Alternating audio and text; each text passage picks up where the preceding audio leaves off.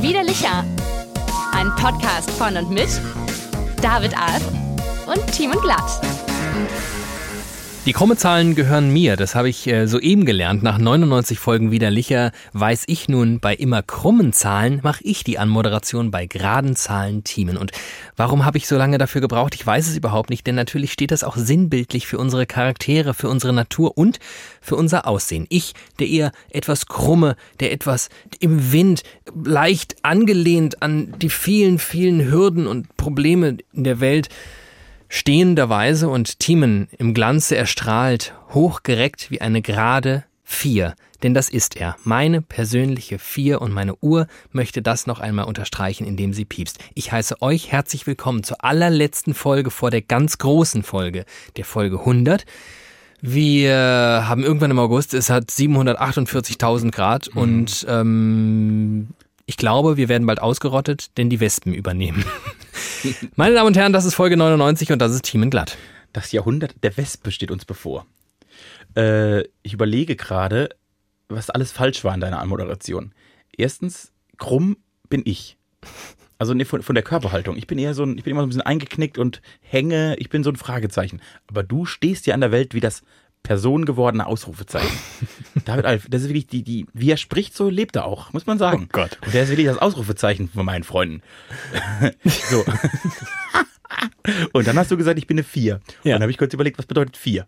Ausreichend. Das heißt, ich bin ein ausreichend, ich bin ein ausreichend, ausreichend guter Freund. Und dann habe ich quasi die Ammoderation über diese zwei Schienen, habe ich mir die angehört und dachte, ja, nett auch heute. Aber es war. Ist nicht die 4 deine Lieblingszahl oder war es die 14? Die 14 natürlich. Ach, ist doch, 14 ist doch die neue 4, dachte ich.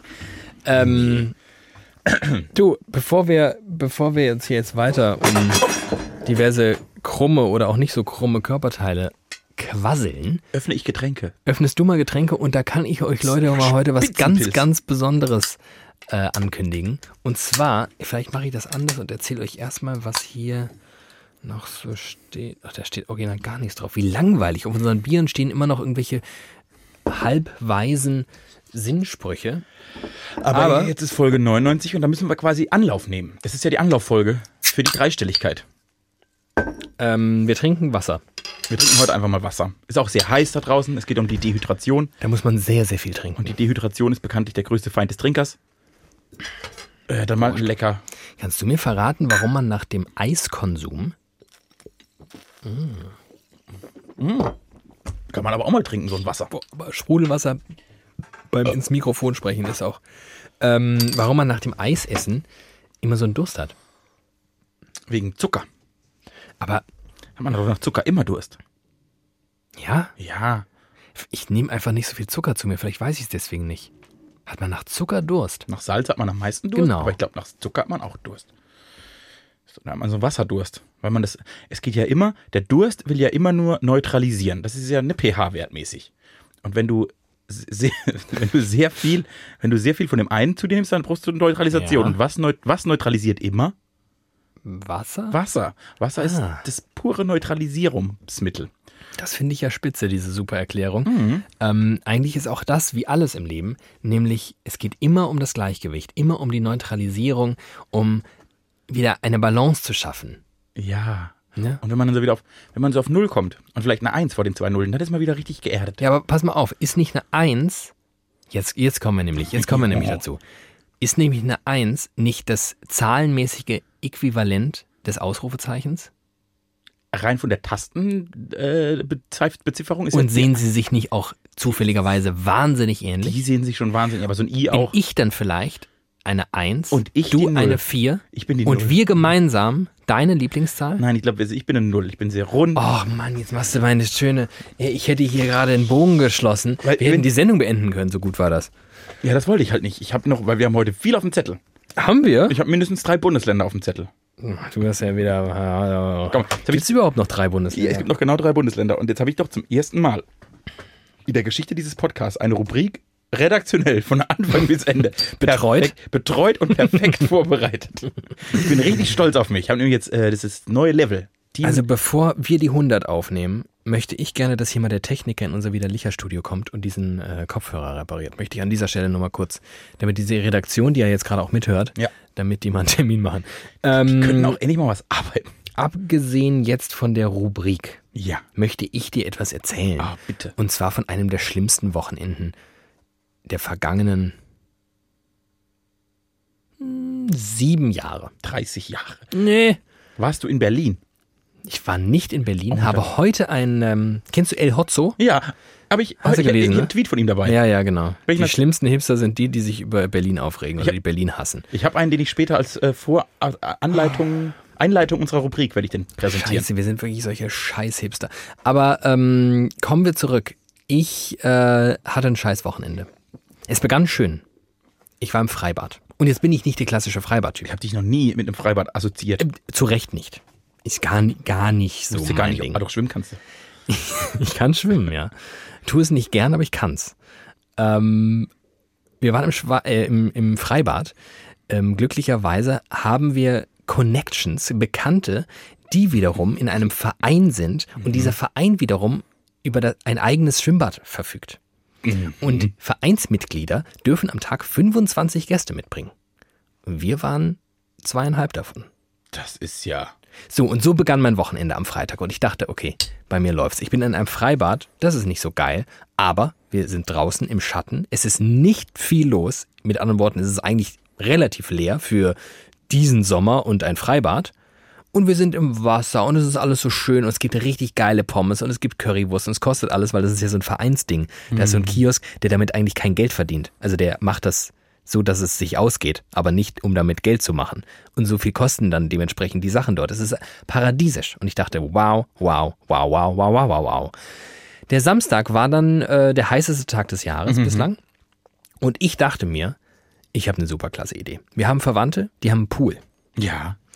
Die wohnen so 50 Kilometer von uns entfernt. Ja. Und dann dachte ich, komm, ich bin ja, ich bin ja ein, ein Ausrufezeichen. Ja. Ich fahre da mit dem Fahrrad hin. Du bist beim, am heißesten Tag des Jahres. Ja, weil äh, hier Fahrtwind und so. Ach so, merkt man ja gar nicht, dass es warm ist. Stellt sich raus, das war vielleicht eine unglaublich dumme Idee. Ich bin Wa- warum? original, ich bin original fast vom Fahrrad gefallen. So schlimm war's. Ich hatte viel zu wenig zu trinken dabei.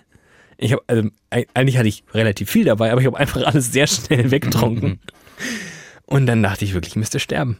Ich bin die letzten Kilometer wirklich wie ich glaube, meine Oma wäre schneller gefahren. Auf ihrem sehr, sehr alten Damen-Hollandrad. Ähm, und das hat mich wirklich nachhaltig richtig, richtig zerstört und mir ging es gar nicht gut. Und ich habe auch ein bisschen, ich bin ja, was Sport angeht, sehr, sehr ehrgeizig und ein absoluter, ich kenne ja keine, ich ja gnadenlos zu mir und meinem Körper. Aber so zu scheitern, das tat mir gar nicht gut, psychologisch. Das war wirklich schlimm. Bin ich da angekommen wie so ein Häuflein Elend und mir ging es auch den ganzen Tag nicht mehr gut. Mir ging es einfach immer nur noch schlecht. So. Am Sonntag waren wir eingeladen zum Frühstück. Ja, nett, ha, toll, klasse. Und dann dachten wir, gehen wir danach ins Schwimmbad. Ja, nee, Pustekuchen, gar nicht Schwimmbad. Man muss ja da online irgendwelche Tickets buchen. Hat natürlich ganz Deutschland schon getan. Ich nicht. Kein Schwimmbad. Also Park. Was ist im Park passiert? Ich bin von der Wespe gestochen worden. Nein. Wann bist du das letzte Mal von der Wespe gestochen worden? Letztes Jahr. Hattest du auch. Und wann war das letzte Mal davor? Oder Oh, schon sehr lange nicht Ja, genau, weil bei mir war das, glaube ich, als Kind das letzte Mal. Ja, das ist so ein richtiges. Und in meinem, in meiner Vorstellung ist ein Wespenstich so richtig, richtig schmerzhaft. Mhm. Stellt sich raus, in meiner Vorstellung war es viel schlimmer, als es wirklich war. Es juckt dann eigentlich sehr schnell. Es juckt halt dummerweise relativ arg, ja. aber der Stich selbst, Naja, die ersten Momente tut schon weh. Aber das lässt re relativ schnell ich nach. fand und dann das, als hätte Teufel. jemand mit so einem kleinen Skalpell so einen ganz kleinen Ritz reingemacht. Aber nicht, also an, an welcher, das ist ja, an welcher Stelle war es denn? an die Seite von der Wade, siehst? Ah, das ist auch eine ganz okaye Stelle. Ich glaube, es gibt Körperstellen, da tut es einfach ein bisschen mehr weh. Du meinst in die Eichel? Ich, auch das äh, kenne ich.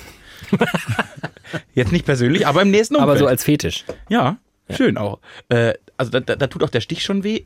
Bei mir, war's- ich hab's, ich hab's, äh, bei mir haben sie es an, an den Fuß oben, da wo die quasi keine Haut ist, sondern äh, wo kein, kein, kein Fett Wo ist. einfach nur Knochen wo ist. nur Also Kno die, Haut die und Knochen. hat in den Knochen so ungefähr. Und das hat tatsächlich relativ wehgetan und dann aber gejuckt, als hätte man mir Juckpulver in den Schuh geschüttet. Das war krass. Juckt's bei dir auch noch? Äh, es juckt ziemlich und ähm, als wäre das noch nicht genug gewesen. Ist noch mehr passiert. Ähm? Ich befinde mich in einer Morningshow-Woche. Mein Wecker klingelt um 3.45 Uhr. Mhm. Und dann ist das ja so eine Sache mit dem Einschlafen bei diesen Temperaturen. Bei uns wird es relativ warm in der Wohnung. Und ähm, insgesamt jetzt nicht die besten Voraussetzungen, sich relativ früh, mit anderen Worten so um 21 Uhr, 21.30 Uhr schlafen zu legen. Also habe ich gleich gesagt, das bringt nichts. Ich gehe einfach irgendwann, wenn ich so halbwegs müde bin. 22.30 Uhr war, im, war ich im Bett und lag so rum und irgendwann bin ich tatsächlich auch eingeschlafen. Zwei Stunden später werde ich geweckt von folgendem Satz. David, hier riecht's nach Rauch. Oh nein. Ich wach auf und es roch einfach megamäßig nach Rauch. Und ich dachte, okay, das ist irgendwie nicht so gut. Dann bin ich da durch diese Wohnung gestromert, wie ein kleines, wie so ein Trüffelschwein, Ja. hab alles abgerochen, überall schon mal äh, vorsorglich die, die Steckerleisten und so. Wir haben wir sind in so einem super Altbau, wo du quasi für jeden Raum nur eine Steckdose hast. Das ist relativ übersichtlich, was du da zu tun hast. Und es roch so krass nach Rauch überall. Bis ich feststellte, hm, draußen riecht's auch nach Rauch.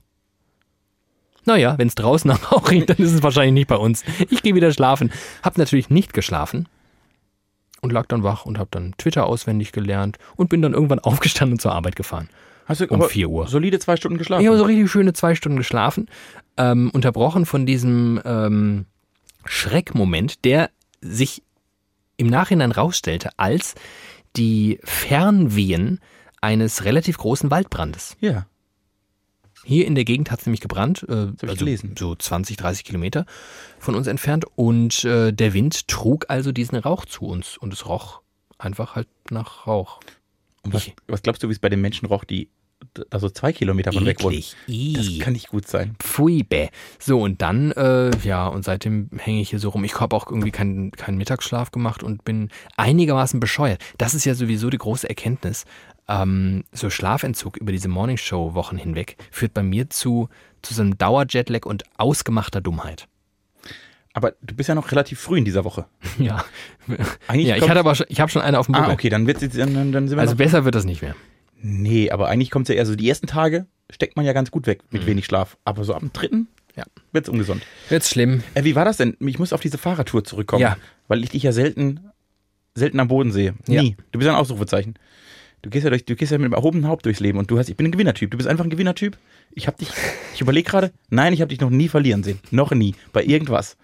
David gewinnt. Ja, so ein, so ein Turm oder sowas. Ja, und beim Pferderennen vielleicht mal Und beim Quizduell hast du mich auch schon mal ein paar Mal besiegt. ein oder anderen Euro hat er schon verloren. Aber prinzipiell. Also wenn im Lexikon Gewinnertyp ist ein Bild von David Alpha. Oh Gott. Das ist unangenehm. Aber lustig. Ja. Äh, jetzt bist du, jetzt hast du diese, diese Niederlage gegen dich selbst erlitten. Mhm. Und dann warst du da trotzdem zu Besuch bei den Verwandten Ja. und dann musstest du dir aber zurück. Nee. Also ja, Also, musste ich. Also theoretisch Aber da ja- stand zum Glück ein Auto und das Fahrrad hast du dann und das Fahrrad habe ich da einfach reingeschmissen.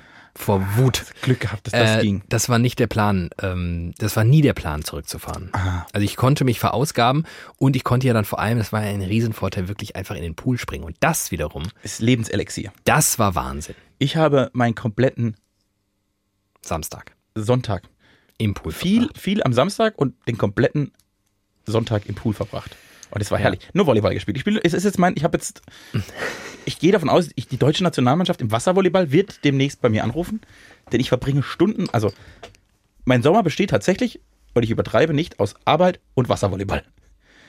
Das ist okay, finde ich. Finde ich auch. Das Verhältnis ist noch nicht so perfekt, Ja. aber ich arbeite dran.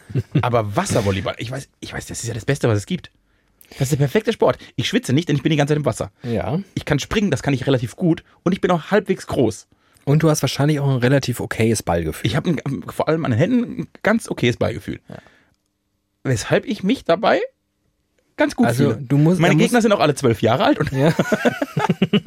und lassen mich Da gewinnen. musst du dich zur Abwechslung mal selbst loben und einfach sagen, da bist du einfach da bin ich nicht der, bin herausragend. ich einfach in der Gruppe, in der ich da spiele, Ja. bin ich nicht der schlechteste Spieler. Herausragend und nicht nur was die Körpergröße angeht, weil du 40 Zentimeter größer bist als alle Ich bin anderen. der Einzige, der übers Netz kommt einfach. nee, aber das Ich stelle mir gerade vor, wie du einfach mit voller Wucht irgendeinem so Elfjährigen ins Gesicht schmetterst. auch das ist schon passiert. Ist Wie in so einem, so einem Will Ferrell-Film. Ich habe in meinem Leben noch nie einen Will Ferrell-Film gesehen. Was? Muss ich an dieser Stelle einfach dir als. Äh, Anchorman? Nie nee. Anchorman gesehen? Nee. Nie Ricky Bobby gesehen? Nein. Nie Stiefbrüder gesehen? Soll ich dir mal was sagen? Nie, äh, Bis auf Anchorman habe ich diese Titel noch niemals gehört. äh, wie heißt denn der, wie heißt denn der in der, Uni? Mm, weiß nicht mehr. Also das ist so, Alter, das Ich muss auch gestehen, ja, nee, hm, weiß ich halt nicht. Also alles, Doch. was ich bislang von ihm gesehen habe, Interviews in irgendwelchen amerikanischen Late-Night-Shows, das hat mich jetzt nie dazu bewogen, Film von ihm zu sehen. Das ist ja ein ganz, also das ist ja ein eigenes Filmgenre eigentlich, das du da links liegen lässt. Ist das nicht, ich stelle mir, also humortechnisch finde ich, ist das so eine, Achtung, jetzt kommt der nächste Power-Move hier, ist das so ein bisschen wie nackte Kanone. Wär, ich würde sagen, es ist die moderne Variante der nackten Kanone. Genau, und jetzt kommt's, ich habe auch noch nie die nackte Kanone gesehen. Hast du Police Academy gesehen? Nein, weil ich glaube tatsächlich, das ist einfach gar nicht meins. Ja, aber du musst dich ja mit diesem Genre äh, Slapstick auf die zwölf, äh, dumme Wortspiele, äh, dumm und dümmer. Ist auch so. Ja, das habe ich früher sehr gern gesehen. Das ist, das Aber ist da war ich Genre. sieben. Da fand ich das so richtig klasse. Ja, aber mein Vater guckt auch noch gerne Bud Spencer Filme an, weil man sich dann halt auch ein bisschen so äh, entspannen kann im, Kopf. Ich, ich übrigens manchmal auch. Entspannen kann im Kopf. Dafür habe ich wieder Licher. Nee, da muss ich ja arbeiten. Das ist ja richtig Stress auch. Echt? Ja, auch die Vorbereitung. Ja. Ich habe mehrere Themen, die mich umtreiben. Ach je. So richtige Themen. Können wir mal eine Folge wieder mit Themen machen? Du, wenn, ich mach dir alles möglich. Heute wurde, heute wurde der Kanzlerkandidat der SPD offiziell vorgestellt. Ja, der Scholz-Zug rennt los. Mit Wumms äh, geht's richtig rund jetzt. Und das ist mit Wumms. Jetzt geht's richtig mit Wumms los. Schlecht für ein Funkformat. Mhm. Äh, und das Lustigste daran finde ist, dass ich eine gesehen habe, wer seit 1994 Kanzlerkandidaten, kann man sagen, der SPD waren. Ja, alles Leute mit einem Sch-Laut im Namen. Ja, das finde ich lustig. der Scharping- letzte ohne Sch war äh, Lafontaine.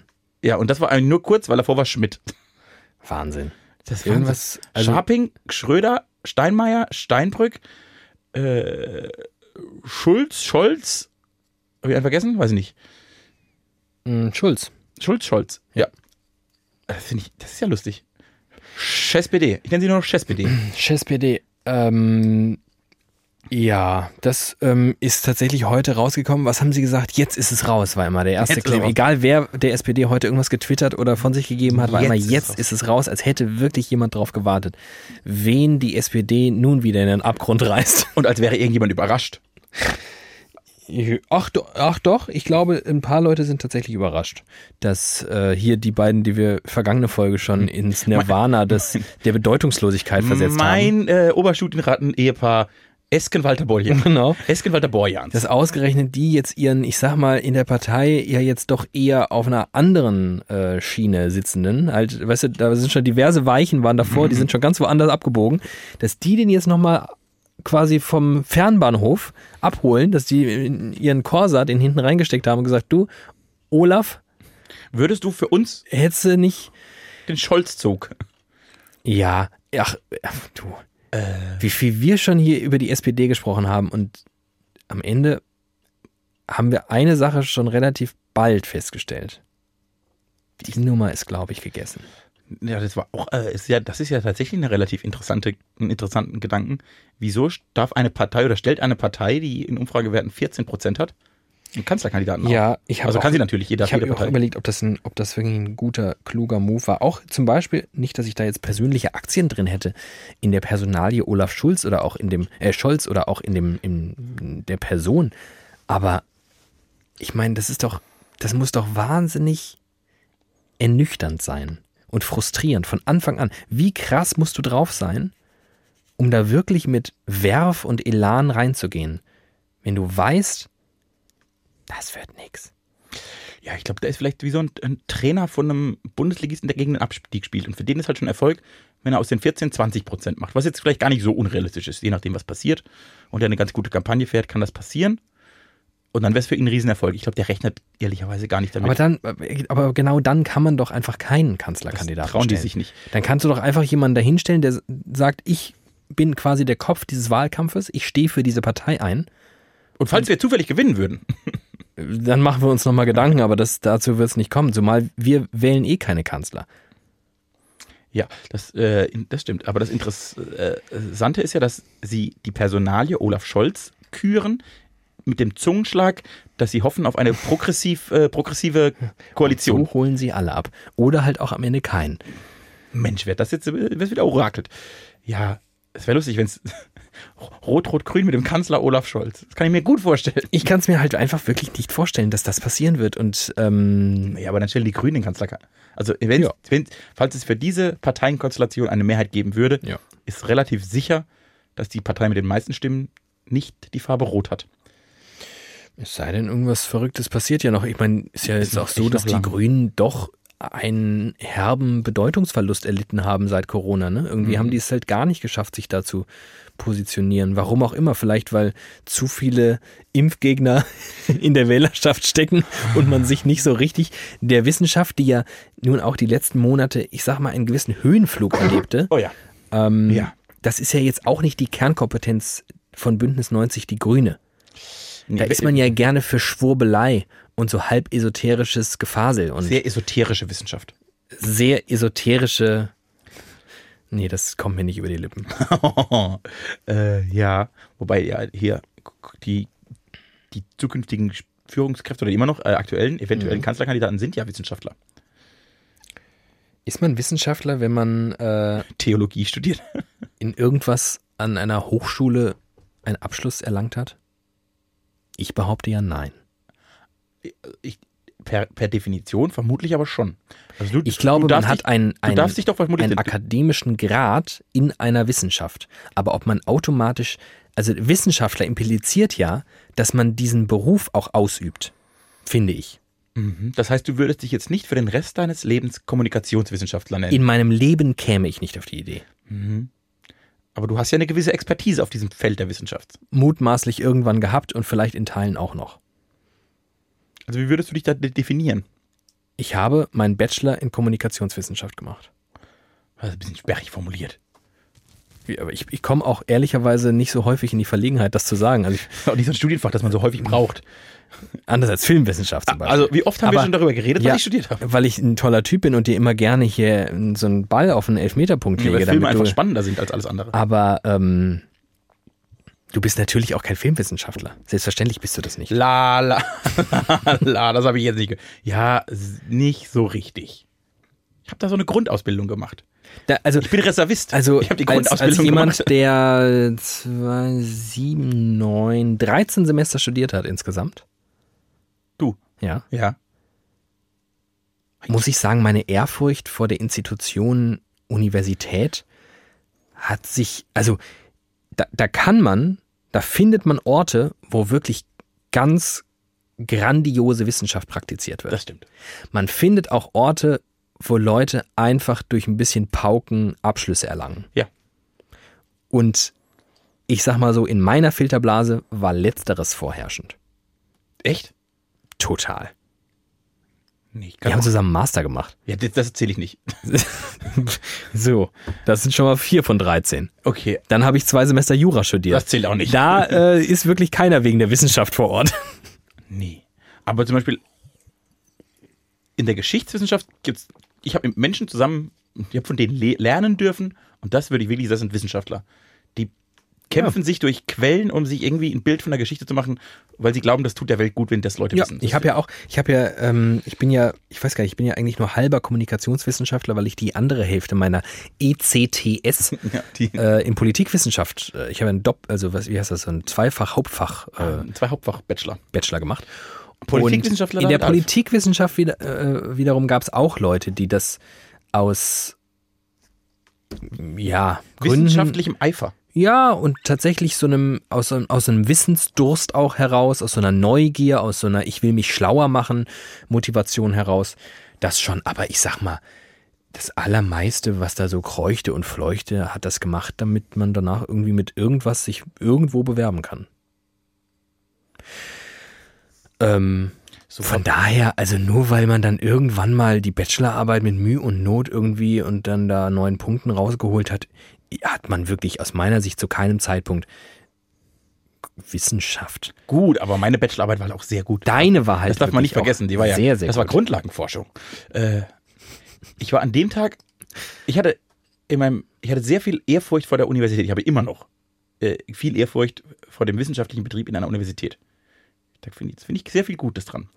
Und aber bei der Filmwissenschaft war ich am Anfang so, oh, ich guck mal, wir alle schlurig sein, die gerne Filme gucken und faul sind. Bis ich zum ersten Mal ein Seminar bei einem, was war denn das? Ein Doktorand, Ja. der, Das sind häufig die schlimmsten. der Filmanalyse betrieben hat. Oh. Und das war der Tag, an dem ich verstanden habe, dass Filme eine Wissenschaft sein können. Weil wie der Filme geguckt hat, das hat mich maßgeblich beeindruckt. Dem wäre das bestimmt aufgefallen mit den quietschenden Reifen. Dem wäre alles, dem wäre alles aufgefallen. Alles. Das ist unfassbar. Und das war wirklich, das war ein beeindruckender Moment, weil ich dann kapiert habe, dass Filme tatsächlich mehr sind als ich gehe ins Kino, esse ein paar Nachos und guck mir. was Oh, ich bin gerade auf dem Weg hierher, fahre ich immer an einem Kino vorbei Mhm. und es roch so geil nach Popcorn und ich dachte, Alter, Popcorn. ich bin jetzt nicht der ganz große Kinogänger, ne? Also ich gehe im Jahr viermal ins Kino. Mhm. Aber ich vermisse es schon wirklich. Ich würde auch mal gern wieder richtig ins Kino. Und gerade jetzt ist er als Filmwissenschaftler, Der du ja bist. wie immer, nee, aber im Studium, wir sind wahnsinnig oft im Sommer ins Kino. Mhm. Denn im Sommer ist Kino also immer leer, aber eigentlich total geil. Ja. Weil oft gekühlt, klimatisiert, nie so überfüllt. Und dann kannst du abends gehst du irgendwie baden von 16 bis 18 Uhr, 20 Uhr und gehst um 20 Uhr noch ins Kino, guckst dir einfach mal so ein Filmchen an. Und isst dabei ein paar Popcorn und isst, trinkst einen Eistee. Ist eigentlich ein ganz, eine ganz okaye Abendbeschäftigung im Sommer. Das ist wie eine ganz okay Abendbeschäftigung. Irgendwie, ähm, ja, hm, fühlt sich noch ein bisschen komisch an für mich. Na gut, davon genug. Also sind wir von Olaf Scholz aufs Kino gekommen.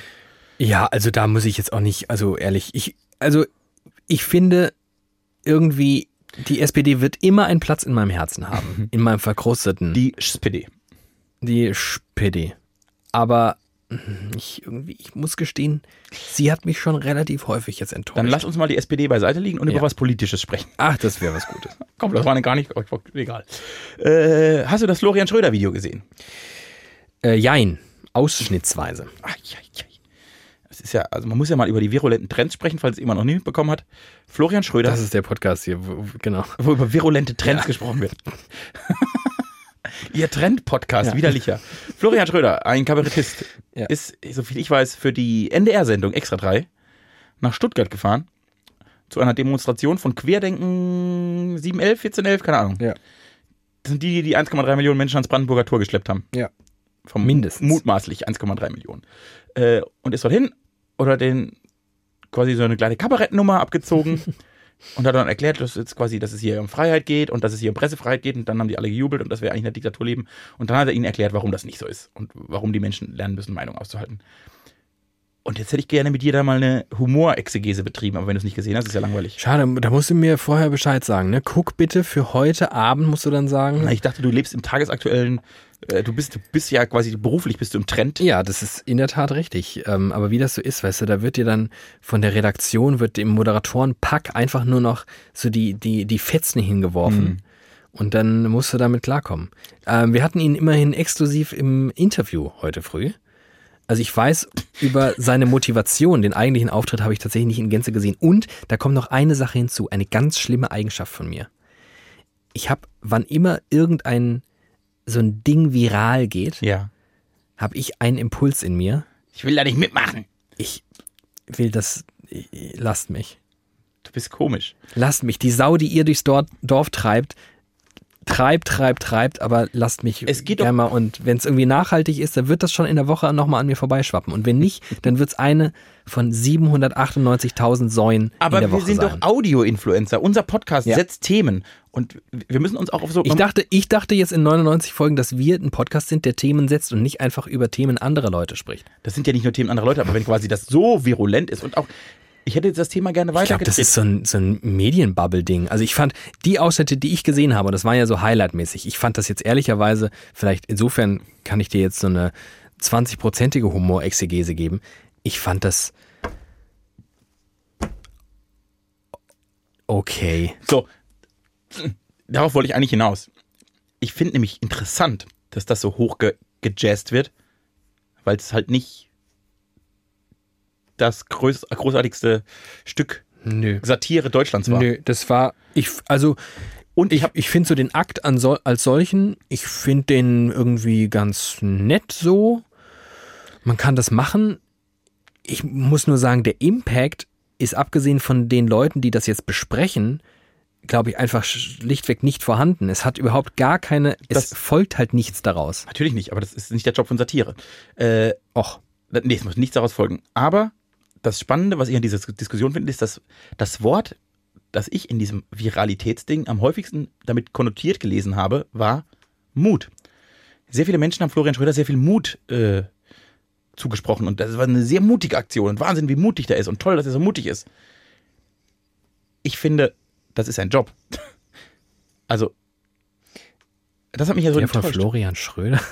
Der, auch der von Florian. Jeder, der äh, in seiner Steuererklärung Satiriker schreiben darf. Ja, aber das, das kann ja jeder schreiben. Also das könntest du auch schreiben in deine Steuererklärung, würde wirklich exakt niemand Ich aufbegehren. darf ja schon Journalist schreiben und da begeht auch keiner auf. Aber ich, also Florian Schröder fiel mir jetzt bislang nicht auf als derjenige, der wirklich so richtig mit vorherrschenden Mächten ähm, aneckt. Um des Aneckens willen, weil die Satire irgendwie seine ganz große Passion ist. So wie Dieter Also Nuhr.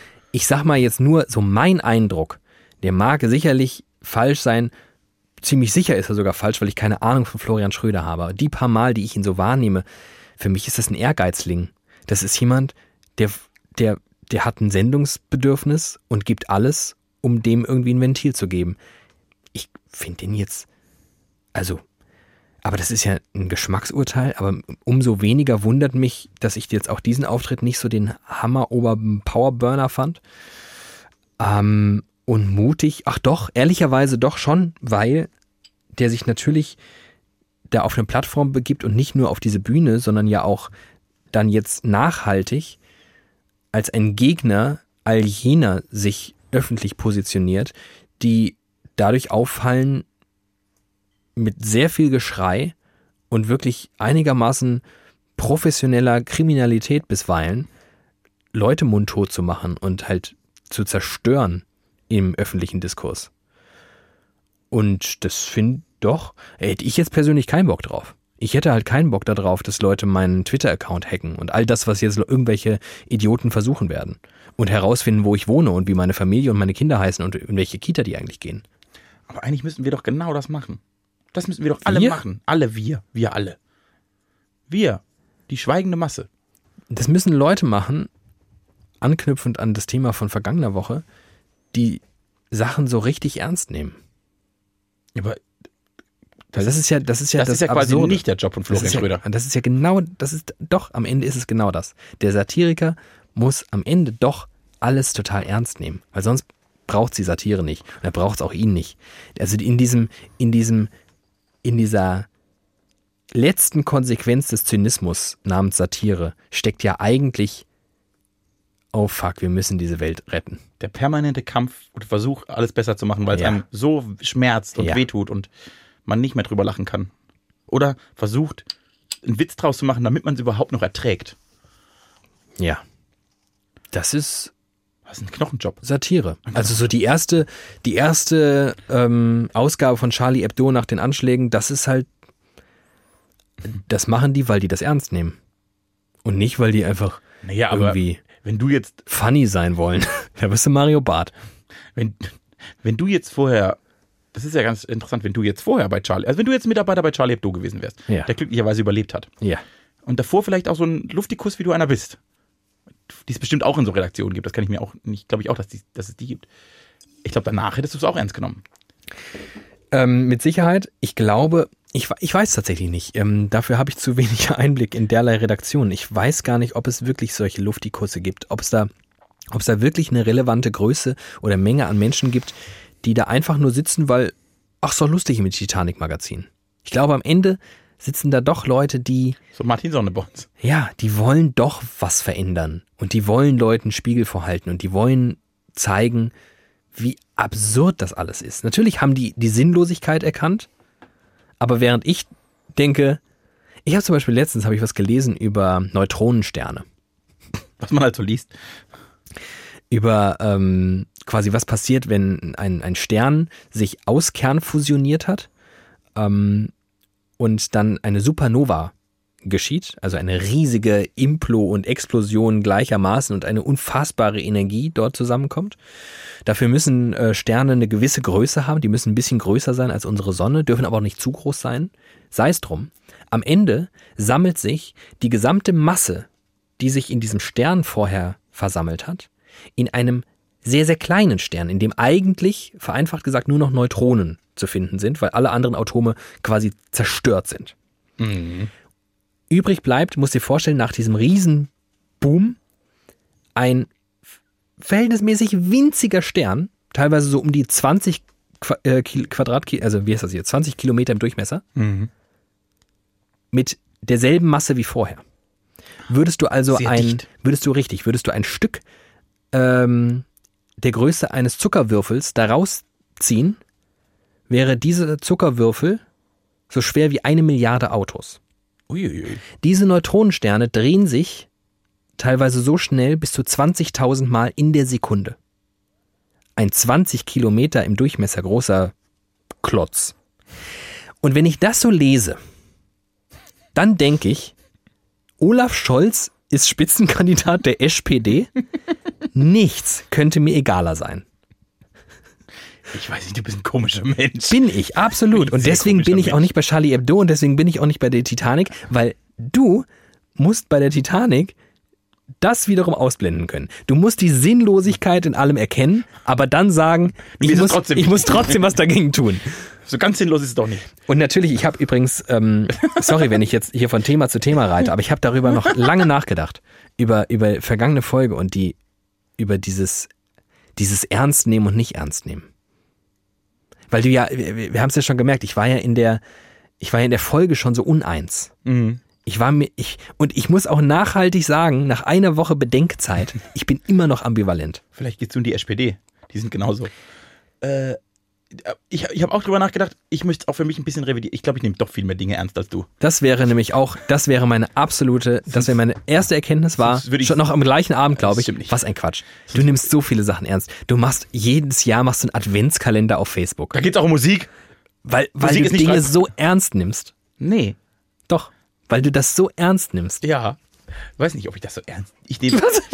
Was, was, wenn nicht ernst nehmen, spricht aus jeden Tag ein Roman schreiben mit irgendeinem YouTube-Video für ein Musikvideo, das teilweise schon 35 Jahre alt ist und 800 Millionen Mal angeklickt wurde. Eine Liebe zur Musik, eine Liebe zu den Tönen. Und was ist Liebe? lustig. Nehme ich nicht so ernst, Liebe. Nee. Du nimmst Dinge voll ernst. Äh. Ja, Und ich natürlich am Ende auch. Und weißt du, wann ich sie ernst nehme? Und da kommt die große Ambivalenz. Wenn du sie liebst, deshalb nimmst du mich so ernst. wenn ich mich auf sie eingelassen habe. Wenn ich irgendwann ein Commitment eingegangen bin. Und deswegen erklärt sich auch, warum ich zum Beispiel im Job häufig Dinge schon sehr ernst nehme. Ich musste da auch, ich musste da ehrlicherweise auch, als ich drüber nachgedacht habe, ich habe dann so gesagt, ja, und manche ärgern sich so über Fehler. Ja, meine Fehlerkultur ist jetzt vielleicht persönlich eine andere. Ich ähm, vergesse einfach Dinge lieber, als mich darüber aufzuregen. Aber ich kann mich zum Beispiel fachlich erst heute wieder, was ich mich gestritten habe heute früh, um, um eine Sache, ich finde, sie ist es wert. Ich glaube, mein Gegenüber fand's übertrieben, weil ich das in dem Moment ernst nahm. Wenn ich auf eine Metaebene gehe, und vielleicht tue ich das einfach zu oft, mehr. weiß ich natürlich, ist es Quatsch. Das stimmt. Äh, ich glaube, das ist das eine. Und das andere, warum ich bei mir den Eindruck hatte, dass ich Dinge gar nicht so ernst nehme, weil ich so wahnsinnig nicht nachtragend bin. Also ich, ich könnte mich jetzt mit dir über ein Thema streiten und weil ich voll daran glaube und ich jetzt morgen vergessen, dass wir, also übermorgen vergessen, dass wir uns drüber gestritten haben. Also dieses, ich, ich, ich, ich bin, ich nehme Dinge oft sehr ernst, das stimmt, deshalb äh, nehme ich nicht alles so lustig. Nur nicht in so einer, also ich könnte jetzt, ich könnte jetzt nicht mich einer Bewegung anschließen. Weil irgendwann würde ich es halt nicht mehr so ernst nehmen. Ja, nee, könnte ich auch nicht. Könnte ich aber aus tatsächlich wiederum anderen Gründen nicht, weil ich es dafür wieder zu ernst nehme. Also ich werfe ja tatsächlich vielen Freunden, Bekannten vor, die irgendwie wirklich Power-Fans eines Vereins sind, wo einfach sich Nazis auch vehement zu bekennen, vor, dass die sich da gemein machen mit denen. Dass man, indem man dasselbe Trikot trägt, Das nimmst du schon auch ernst. und das nehme ich schon sehr ernst. Da bin ich, also, da bin ich überhaupt nicht. Mir ist doch alles egal. Und das ist leider, Was- was leider ist es? die große Ambivalenz. Ich, verst, ich äh, verstehe mich selbst nicht. Ich habe nach 99 Folgen endlich eine Sache gefunden, wo ich wirklich mich selbst nicht begreife. Kann mir das vielleicht mal jemand erklären? Vielleicht gibt's ja da Leute, die es schon längst durchanalysiert haben. Das wäre gut. Meldet euch mal. Oh, meldet euch mal bitte. Wirklich? Was ist da los? Warum nehme ich manche Sachen so ernst und manche dann aber wieder gar nicht und oder rede ich es mir nur ein? Nehme ich am Ende doch alles mega ernst? Ja, also wenn wir unseren Job, egal in welcher Ausprägung, kannst du gar nicht machen, wenn du nichts ernst nimmst. Oder, und das ist die andere Alternative und das ist die traurigste Alternative, oh Gott. nehmen wir am Ende einfach uns sehr ernst. Oder auch das wäre eine Berufskrankheit. Weil das würde sehr viel erklären. Das würde auch diese Jobwahl erklären. Das wird auch erklären, warum wir seit 99 Folgen mit Mikrofon sprechen. Das würde wirklich sehr viel erklären. Und es ist leider sehr plausibel. Aber auch das ist so eine Ambivalenz, weil auch aus äh, ich in meinem Leben festgestellt habe, dass ich mich an Momenten überhaupt nicht ernst nehme, wo die andere sehr ernst nehmen würden. Also das ist so ein, vielleicht nehmen wir uns sehr ernst, aber auf eine, auf eine Was sind das für Momente?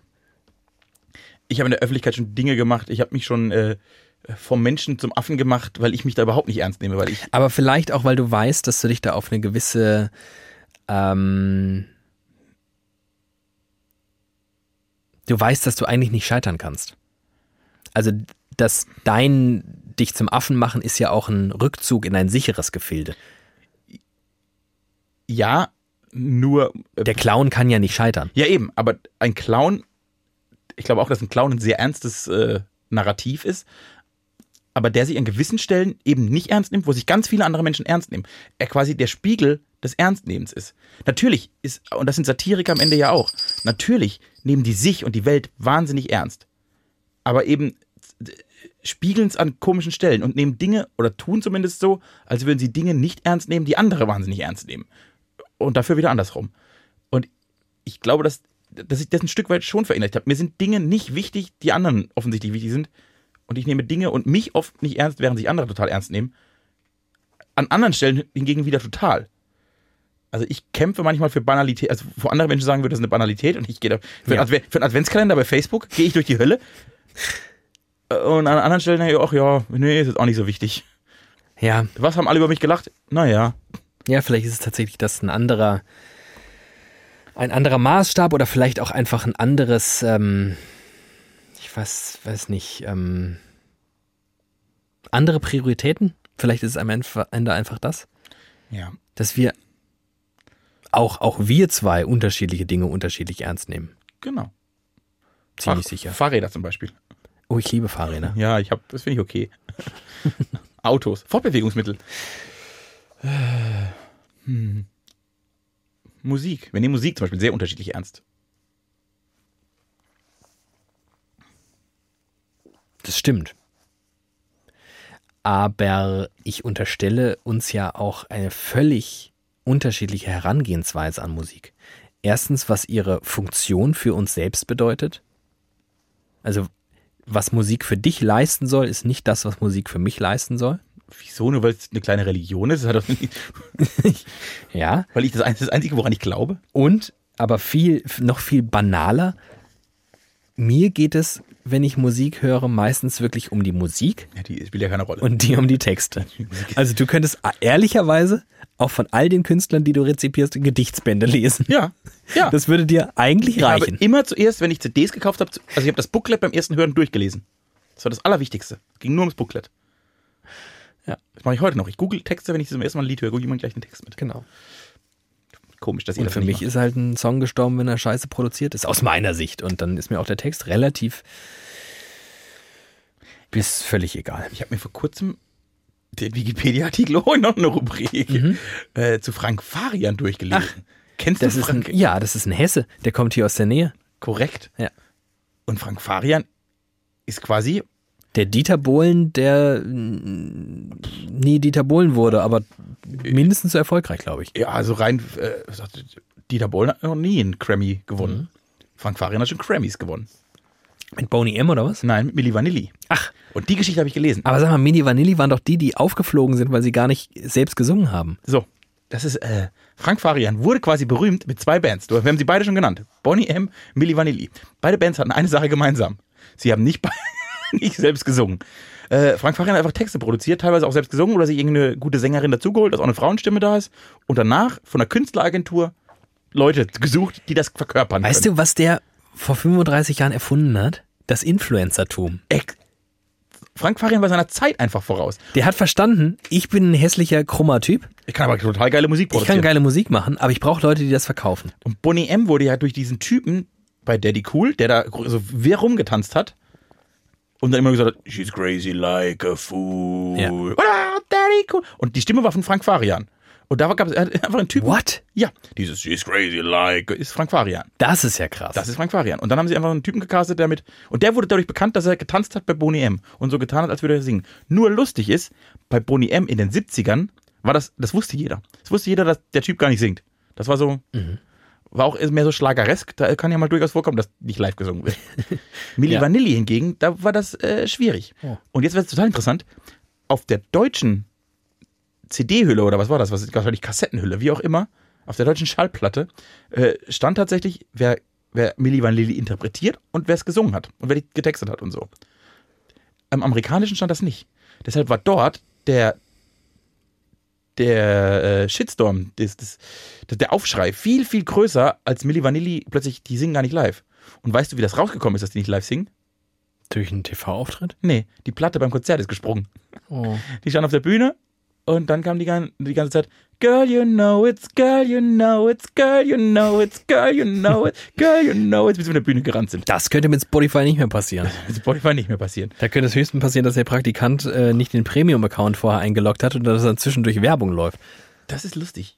Jetzt stell dir mal vor, oder ganz dramatisch dann, der eine hat sich umgebracht am Ende von Milli Vanilli. Fand ich schön. Frank Fahre. Guck mal, Hessen ist ja ein Musik-Hotspot, das wird ja oft unterschätzt. Die größten Produzenten Ja. des Landes kommen aus, alle aus Hessen. Ja, in der Tat. Moses Pelham. Mhm. So. Und äh, Frank Fahre.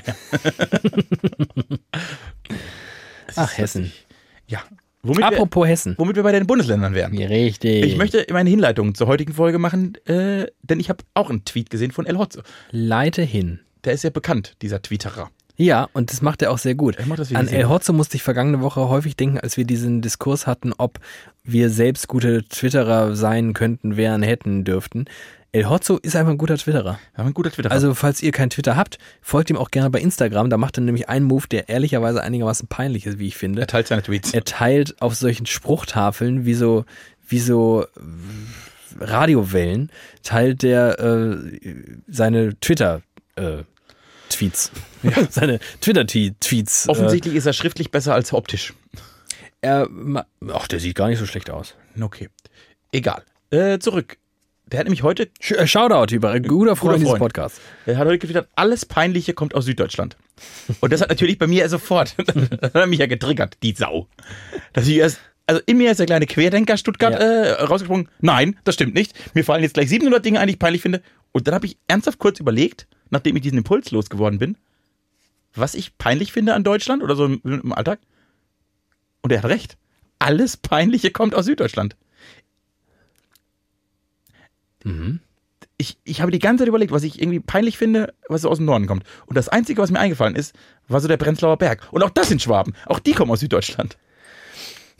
Peinlich. Ich überlege gerade die ganze Naja, Zeit. ich glaube, also zum Beispiel für mich an Deutschland peinlich ist, dass wir irgendwie immer äh, laut sind, besoffen. Dass wir einfach einen unfassbar schlechten Klamottenstil haben, dass du Deutsche im Urlaub immer erkennst, weil sie so scheiße angezogen sind. Ja, aber dieses ganze, das ist aber oft so bajuwarisch, diese, diese Penibilität, die Pünktlichkeit, das ist schwäbisch.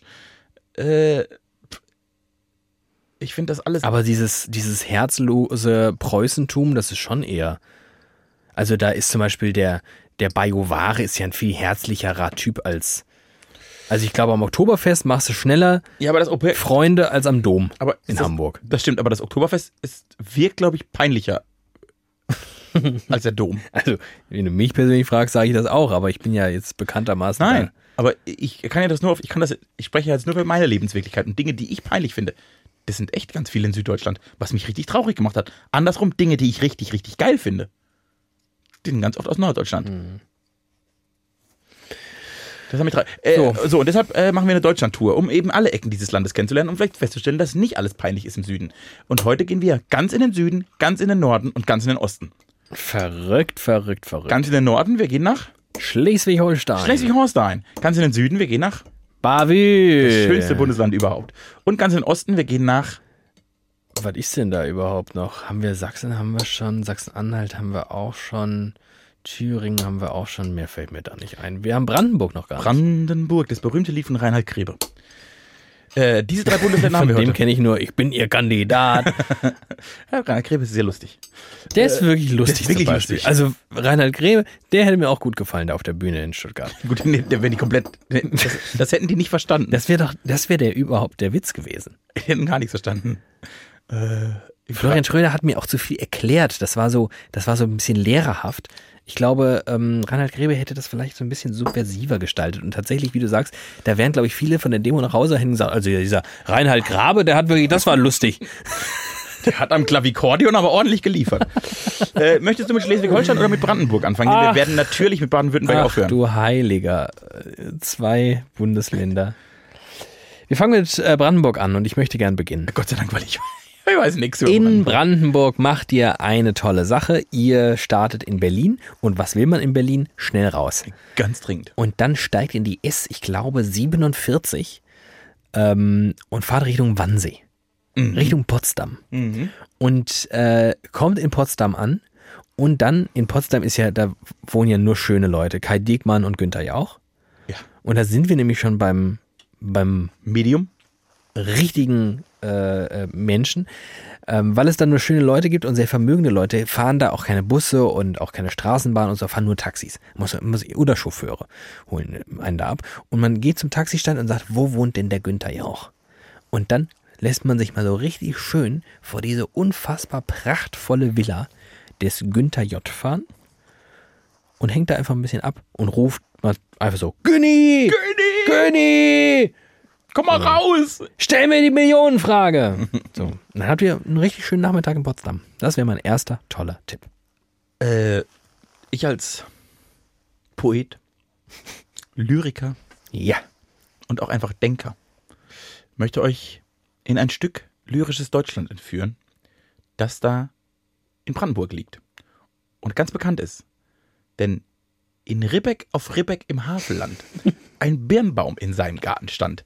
Und dieses Ribbeck im Havelland liegt in Brandenburg und gibt's wirklich. Und da steht tatsächlich ein Birnbaum. Das heißt, wenn ihr mal Lyrik live erleben wollt, wo der Kollege Eichendorf, Fontane, einer von beiden war's, äh, dieses berühmte Gedicht vom Ribbeck geschrieben hat, dann geht man nach Brandenburg. Und die Havel an sich ist, glaube ich, auch ganz schön. Da kann man Bölztürchen machen. Wunderschön. Das Havelland, Havelland bis zum Birnbaum und dann einfach ein bisschen. Es gibt ein Band von Reklam, Deutsche Liebeslyrik. Einfach durchlesen. Sind 300 Seiten. Mache ich in meiner Freizeit sehr oft. Kann ich nur empfehlen. Und mein dritter Tipp ist äh, eine Stadt, die ich verachte, obwohl ich noch nie da war und es auch keinen richtigen Grund dafür gibt, außer dass sie meiner Stadt den Namen geklaut hat. Oder? Der einzige Grund, warum Leute, die aus Frankfurt kommen und dem einzig wahren Frankfurt immer sagen müssen aus Frankfurt am Main, ist Frankfurt oder. Eine völlig sinnlose Stadt irgendwo im Nirgendwo, die wahrscheinlich total nett ist und da wohnen ganz tolle Leute, aber die macht mich wirklich wütend, weil ich würde einfach gern sagen, ich komme aus Frankfurt. Ehrlicherweise kann ich das auch, weil Niemand, glaube, in der niemand. bundesdeutschen Relevanzskala ist dann doch.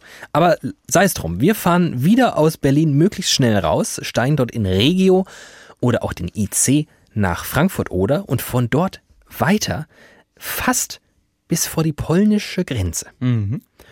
Und dann sind wir da im Oderbruch. Ja. Im Oderbruch gibt's tolle Städte wie Malno oder Golzow Rachno? und Prochnow Jürgen? und Schwachnow und Luchnow. Das habe ich mir alles ausgedacht. Aber, Aber Golzow gibt's. Und den Oderbruch gibt's auch. Und du, mein lieber Freund, als, ich meine, immerhin einstiger Filmwissenschaftler, Das muss man sagen. Was sagt dir denn Golzow?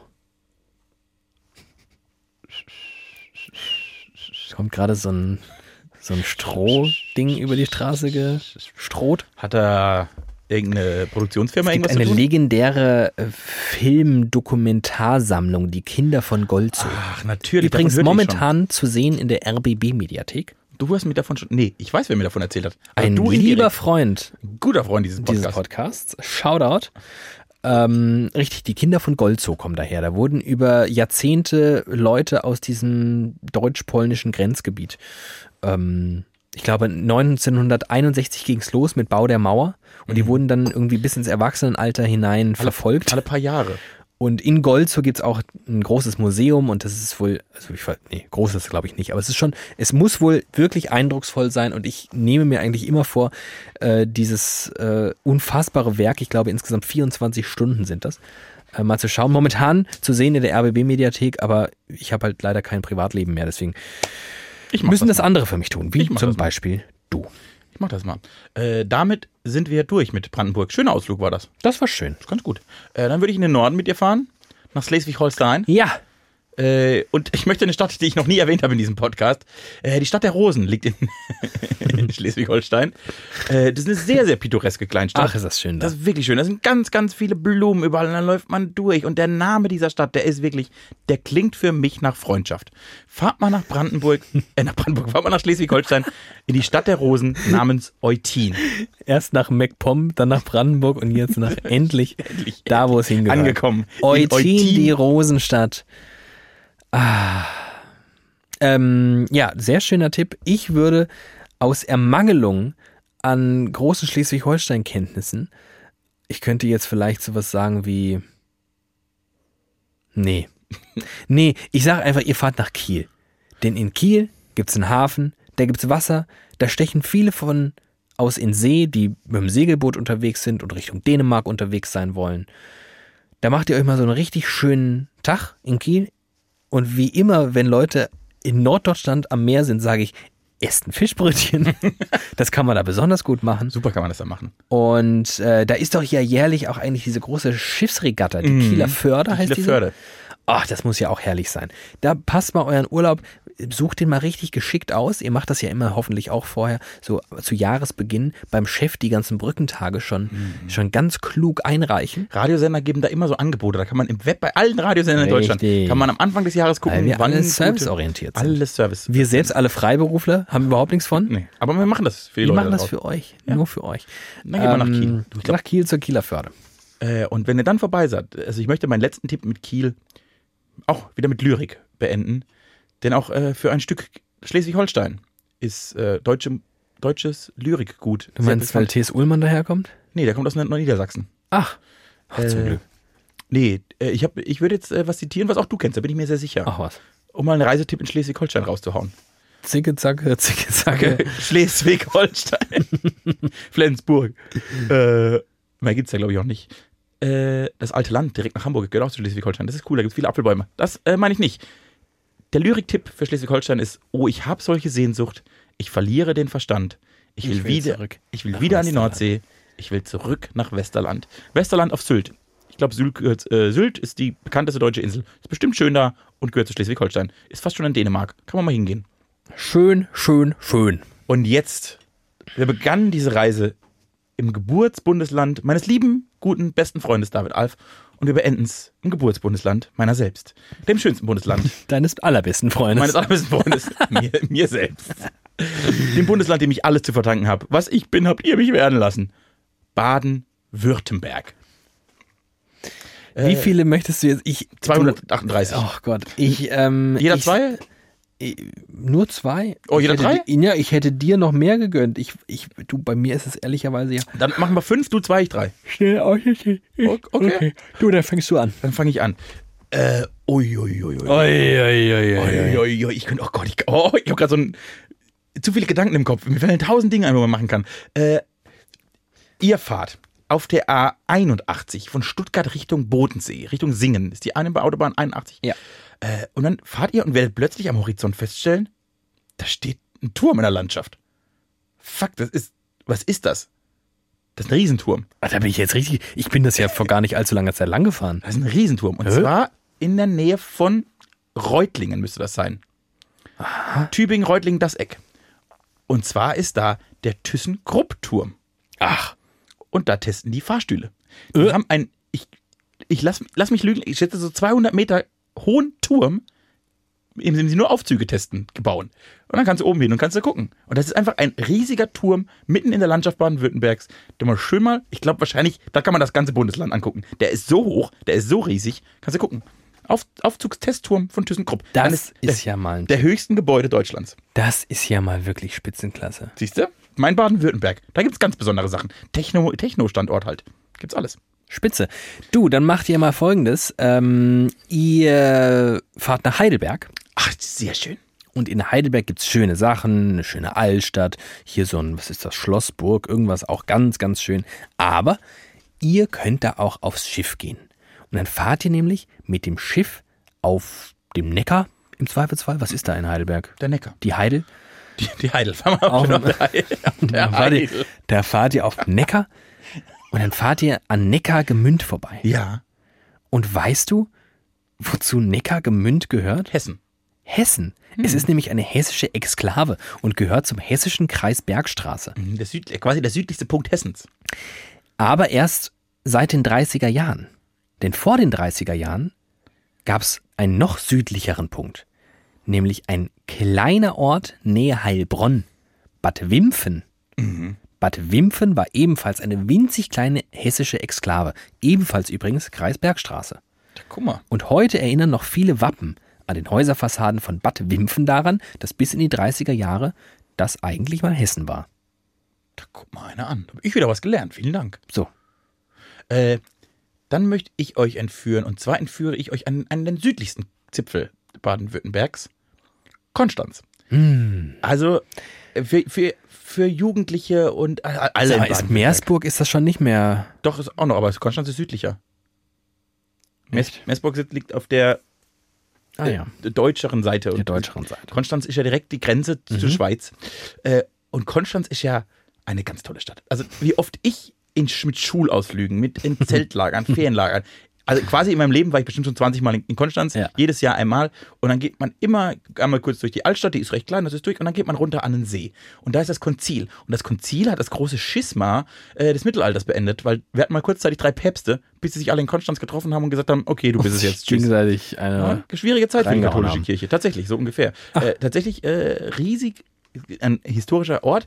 Und dann bist du da am See und das ist so, so schön. Konstanz ist wirklich ein Ausflugstipp Nummer eins. Ähm, so, mein letzter Tipp geht. Ah, fuck. Wie heißt es dann da nochmal? Blitterstorf. Nein, nein, das, das gönne ich doch dir. Nee, das will Schatz. ich nicht. Das willst du nicht? Nee. Nee, du, dann von mir kriegst du es auch nicht. Das habt ihr jetzt davon. Na, dann mach ich's doch. Ich habe ja noch einen frei. Haha.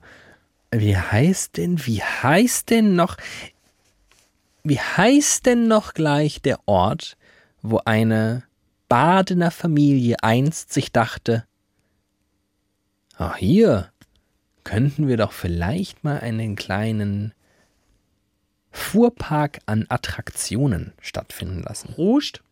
Ruscht. Die Ruscht. Familie Mack, genauer In gesagt. Ruscht. Im Zweifelsfall war es irgendein Herr Mack, hat sich gedacht, hier Ruscht, hat ja sonst nichts. Wie wär's, wenn wir hier einfach mal eine Achterbahn hinstellen? Mhm. Ja, die genaue Evolution war wahrscheinlich, was war das? Wahrscheinlich irgendein so Ziegenhandel oder sowas. Nee, äh, die Familie Mack ist eine ganz, ganz bekannte Schaustellerfamilie, die sehr, sehr früh angefangen haben, Achterbahnen zu bauen für alle anderen. Also für Jahrmärkte, äh, für die ganze Welt. Die waren in Waldshut, waren die in Waldshut? In Waldkirch, in Waldkirch. In Waldkirch, in der Ortenau, haben die Familie Mack ihr, ihr Achterbahnbau, also die haben erst Karussells gebaut, so für, für Jahrmärkte. Und irgendwann haben die quasi eine Ausstellfläche dafür gebraucht. Und haben dann so bei Rust ein Gele Rust, ein Gele Rust, ich kann das gar nicht aussprechen. ich kann das gar nicht. Rouge, ein, Gelenk, ein, Ge Ja. ein Gelände gemacht und dort ein paar Achterbahnen hingestellt und dann ist das über Jahre Und gewachsen. stellt sich raus, es wäre ja total praktisch, wenn man dann einfach, wenn man eh schon ein Gelände voller Achterbahn hat, einfach da Leute hinlädt. Haben sie gemacht und es Europapark genannt. Und ich sag mal so, an so einem vernieselten Apriltag Mhm. Unter der Woche. unter der Woche, nehmt euch mal frei, habt das vorher mit eurem Chef schon mal richtig schlau angestellt, möglichst fern von Brückentagen, nicht, dass andere Idioten auf die gleiche Idee kommen. Und dann macht ihr euch mal einen richtig geilen Buddy-Tag im Europapark Ruscht. Das sollten wir mal machen. Was in ganz Deutschland Europapark Rust heißt, nur nicht da, wo Rust liegt. Rust. Rust. Rust. Äh, ja, das ist auch ein schöner Tipp. Und jetzt, dann mache ich das anders. Äh, ich möchte euch einladen, ein verlängertes Wochenende zu verbringen. Im Landkreis Also schon Brückentag. Also direkt Ja, da- den Freitag noch frei nehmen und dann wenn der- wenn- vier Tage. Wenn mal der, nö, aber wenn der 1. Mai mal auf den Freitag fällt, Aha. dann kommt doch am Freitagmorgen gemütlich in den Landkreis Rastatt beziehungsweise den Stadtkreis Baden-Baden. Den, der, Stadt, der Landkreis Rastatt umschließt den Stadtkreis Baden-Baden wie Brandenburg-Berlin sieht das aus. Ah. Also nehmen wir einfach den Landkreis Rastatt. Und dann geht ihr am Freitag, äh, macht ihr eine Tour durch die Kurstadt Baden-Baden, die die Römer schon erkannt haben wegen der heilenden Quellen. Und dann geht ihr durch die Ist Lichtenthaler. das nicht sogar eine Fächerstadt? Nee, das ist Karlsruhe. Ah. Und dann geht, Schade. dann geht ihr durch die Lichtenthaler Allee und guckt mal und vielleicht trifft ihr Thomas Gottschalk, weil der wohnt da. Äh, und abends, dann macht ihr euch einen gemütlichen Tag. Frank Elsner wohnt dort auch Elsner, noch, ne? der hat dort bestimmt das erfunden. Dann, Hat äh, der? Weiß ich nicht, wo der das gemacht hat. Hatte, ich wusste gar nicht, dass der das gemacht hat. Ach so, nee. Und dann könnt, dann könnt ihr gucken und dann geht ihr durch an der Trinkhalle vorbei und dann macht ihr euch ganz schick und geht abends ins Casino und ach. Also die, mondäne Ja. Bäderstadt Baden-Baden kann ich empfehlen. Das ist aber nur der erste Tag. Eieiei. dann nehmt ihr den letzten schönen Kleider, die ihr habt, und macht euch auf den Weg in ein, ein Vorort Baden-Badens nach Iffezheim. Ich würde empfehlen, in einer Zeit, wenn auch Pferderennen sind, weil sonst ist es da nicht so spektakulär. Aber wenn Pferderennen sind, ist Iffezheim die schönste und wichtigste und tollste Galopprennbahn Deutschlands. Vielleicht sogar der Welt. Zumindest meiner Welt. Und dann geht ihr mal hin, nehmt euch ein paar Zehner, Unis. Zehner mit und zockt ein bisschen auf die Pferde, trinkt ein paar Bier. Das ist ein richtig schöner Ausflug. Den kann David euch auch empfehlen. Das kann ich sehr, sehr empfehlen. Und wenn ihr euch die Taschen so richtig voll gemacht habt, weil ihr gewinnt, weil ihr seid widerlicher Hörer und Hörerinnen, ihr gewinnt immer, äh, dann nehmt ihr euch ein Taxi und sagt dem Taxifahrer, "Hm, mach mal so achteinhalb Kilometer in den Norden in so ein kleines Dörfchen, das oft unscheinbar wirkt, aber gerade an einem Samstagabend die große Partyszene Deutschlands wird. Dann fahrt man nach Blittersdorf, lasst euch in der, einfach in der Ortsmitte rausschmeißen und durchs Dorf treiben. Denn samstagsabends, ich habe letztes Wochenende wieder festgestellt, da kann man einfach so alle 100 Meter an einem Hof vorbeigehen und Alkohol trinken. Da bin ich mir sehr sicher, dass irgendwo jemand sitzt, der sagt, hallo, komm rein. Und falls das alles nicht funktioniert, dann geht ihr in den Ort, an dem wir quasi unser größtes Highlight erlebt haben. Unsere 50. Folge. Äh, und dann geht ihr ins Jockeystübel. Und dann genießt ihr Blittersdorf auf voller Breite. Und falls es Sommer ist, könnt ihr auch auf ein Fest gehen. Da gibt es ganz viele tolle Feste. Und am nächsten Morgen, also da müsst ihr sehr lange schlafen, da macht ihr euch auf den Weg so Richtung, Richtung Murgtal. Denn der Murgtal ist äh, eine sehr, das ist der erste Fuß des Schwarzwaldes. Und dann könnt ihr quasi den Schwarzwald noch erkunden. Und dann habt ihr im Landkreis Rastatt erlebt, was ich Heimat nenne. Was gibt Schöneres? Quasi nichts. Ach, ist das schön. Das ist schön. Einen Nachtrag möchte ich noch an dieser Stelle leisten. Unsere Edellitschi Jensen Bunsen Brenner? Ja. hat uns geschrieben und er hat die Raststätte erkannt, die ich versucht habe, kläglich Was eine Maschine. in der vergangenen Folge ähm, euch anzupreisen, was ich ja getan habe, nur konnte ich euch nicht sagen, wie die Raststätte heißt. Sie heißt, es ist, also es ist der Shell Autohof Eisenach Süd. Und wenn ihr das googelt, dann seht ihr, was ich da gemeint habe. Okay. Also dieses Bild zieht euch wie ein Dementor schon eigentlich in sich hinein. Also guckt es am besten mit einer Sonnenbrille, da kann euch nicht so viel passieren. bisschen fies ist, dass ich quasi gerade meinen emotionalen Höhepunkt nach 15 Folgen gebaut habe. Das ist doch die, das ist doch das Tolle an dieser, an dieser, an diesem Podcast hier. Wir lassen, wir sind hier nicht solche gefühlsduseligen Kitschi Manichis. nie. Nein, da wird direkt, da kommt direkt dann wieder User Interaction. Bam, bam, bam. Ja, richtig. Gut, äh, du, jetzt haben wir endlich mal, jetzt waren wir in 16 Bundesländern. Also, äh, Zum Glück hat das Bundesgebiet nicht mehr. Ey. Boah, war das ein Ritt. Jetzt machen wir als nächstes beginnen wir mit den Bundesstaaten der USA. Äh, Da will ich nicht hin. Na gut. Das muss reichen für Folge 99. Ja, David- war schön. Hat mir Spaß gemacht mal. mit dir. David schläft jetzt erstmal ein. Ich hab dich lieb. Ich freue mich auf die Folge 100. Die wird klasse. Ich glaube, die wird spitzenmäßig. Hammer. Und ähm, so long farewell. Macht's gut. Bleibt nicht zu ernst. Fahrt mal nach Rouge. Passt auf euch auf.